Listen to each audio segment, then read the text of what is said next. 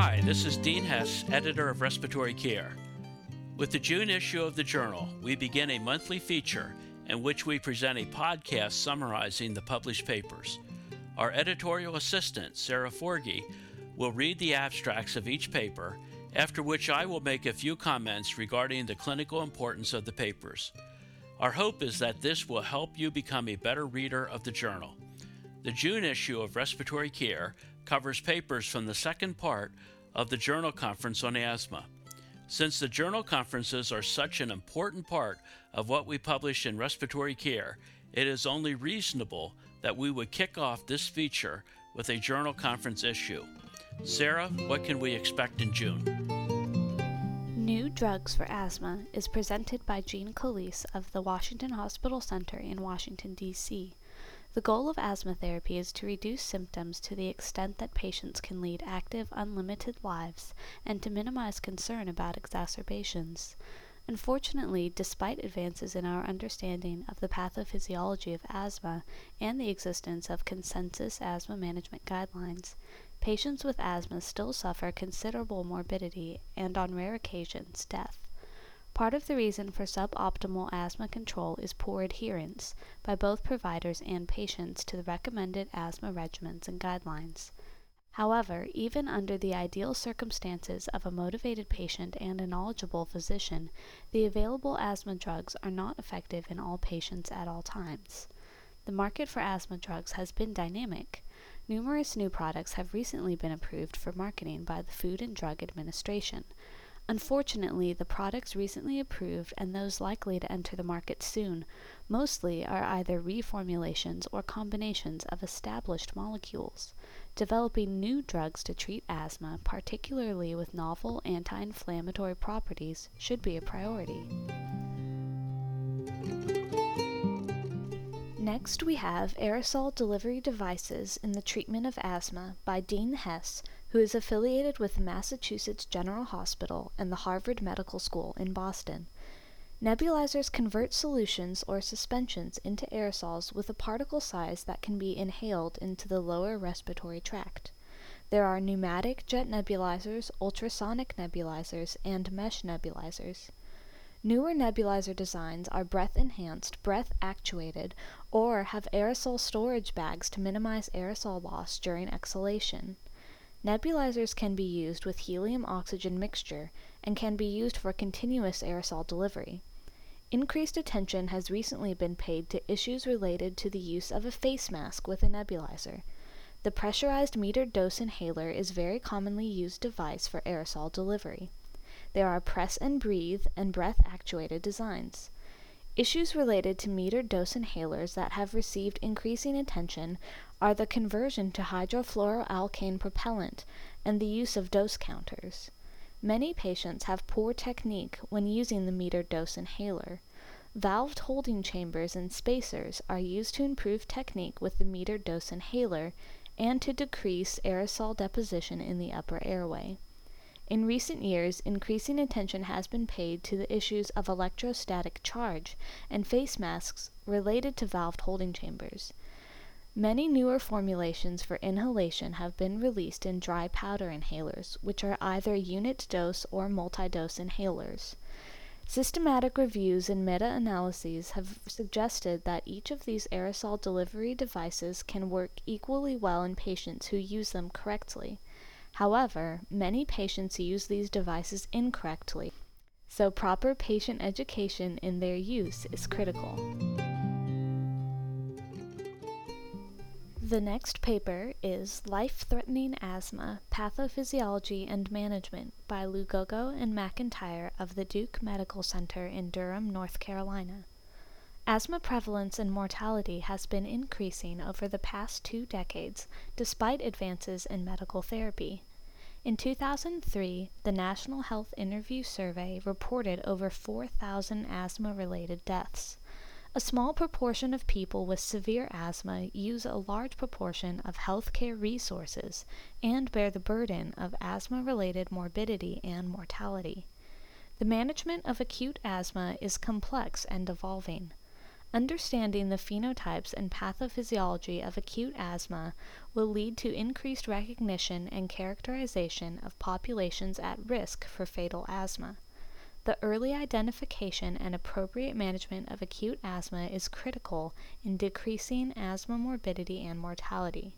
This article reviews current pharmacologic and non pharmacologic management of severe acute asthma. Benjamin Medoff from the Massachusetts General Hospital and Harvard Medical School in Boston presents the next paper Invasive and Non Invasive Ventilation in Patients with Asthma. Despite recent advances in our ability to manage asthma, there continues to be a small but important incidence of patients who present with severe asthma exacerbations that require ventilatory support. Mechanical ventilation in these patients is difficult and can be associated with substantial morbidity. Unfortunately, there is little in the way of randomized controlled trials to guide our therapeutic decisions in these patients. The goal is to provide adequate gas exchange while minimizing hyperinflation and ventilator induced lung injury and administering aggressive therapy to reduce airway inflammation and bronchoconstriction. Although there is controversy on exactly what is the optimal method for mechanical ventilation in asthma, most experts agree that a general approach based on controlled hypoventilation is ideal. Next, we have Tim Myers of Rainbow Babies and Children's Hospital, Case Western Reserve University in Cleveland, Ohio, who presents Guidelines for Asthma Management a review and comparison of five current guidelines.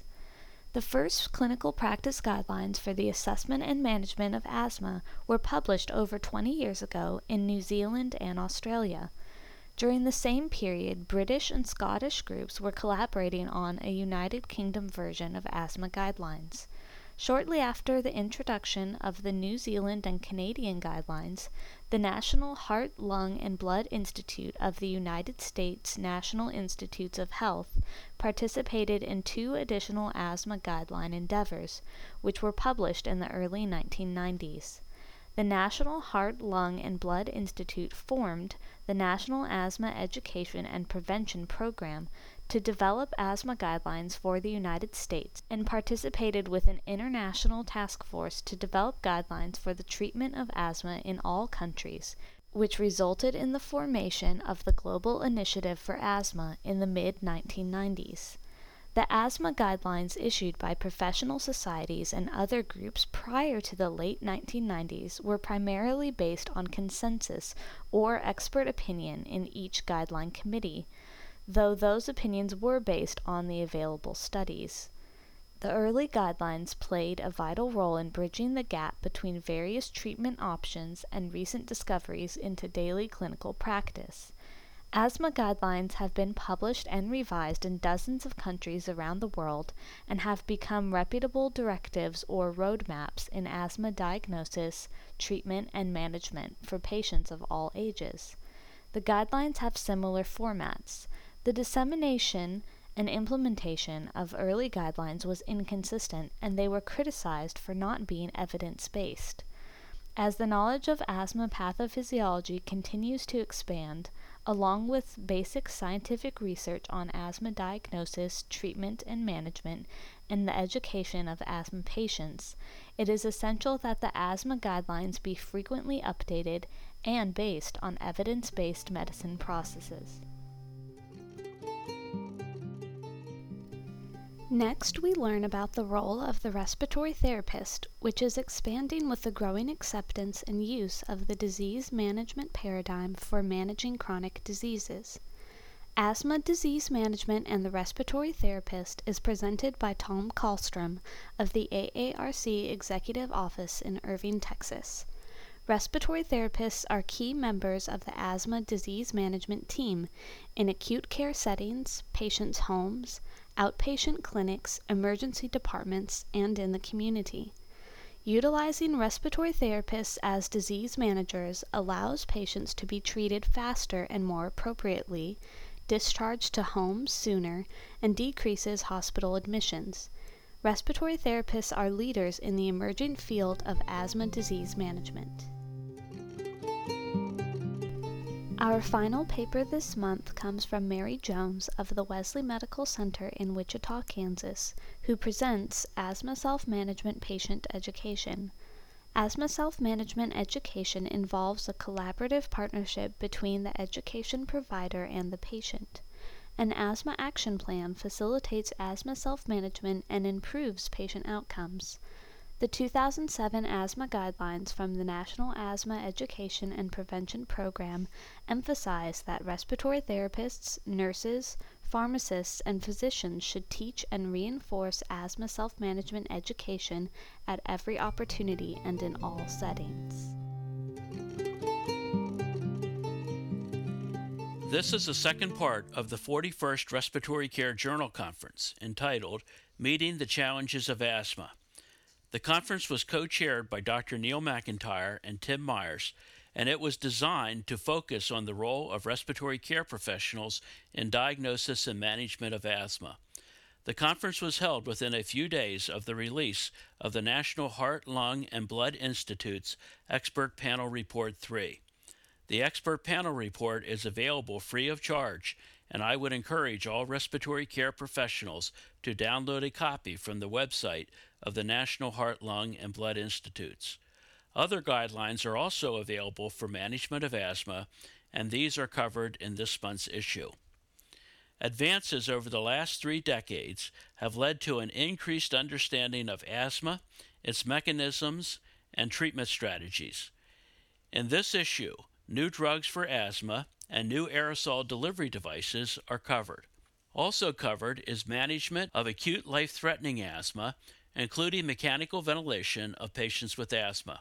The ultimate goal of effective clinical care of asthma is for patient self management that reduces the impact of the disease on morbidity and improves the quality of life for a patient with asthma. This, as well as the role of respiratory therapist in asthma management, is covered. Care of patients with asthma is an important aspect of the clinical practice of many readers of respiratory care. The May and June issues are an important review of the contemporary management of asthma.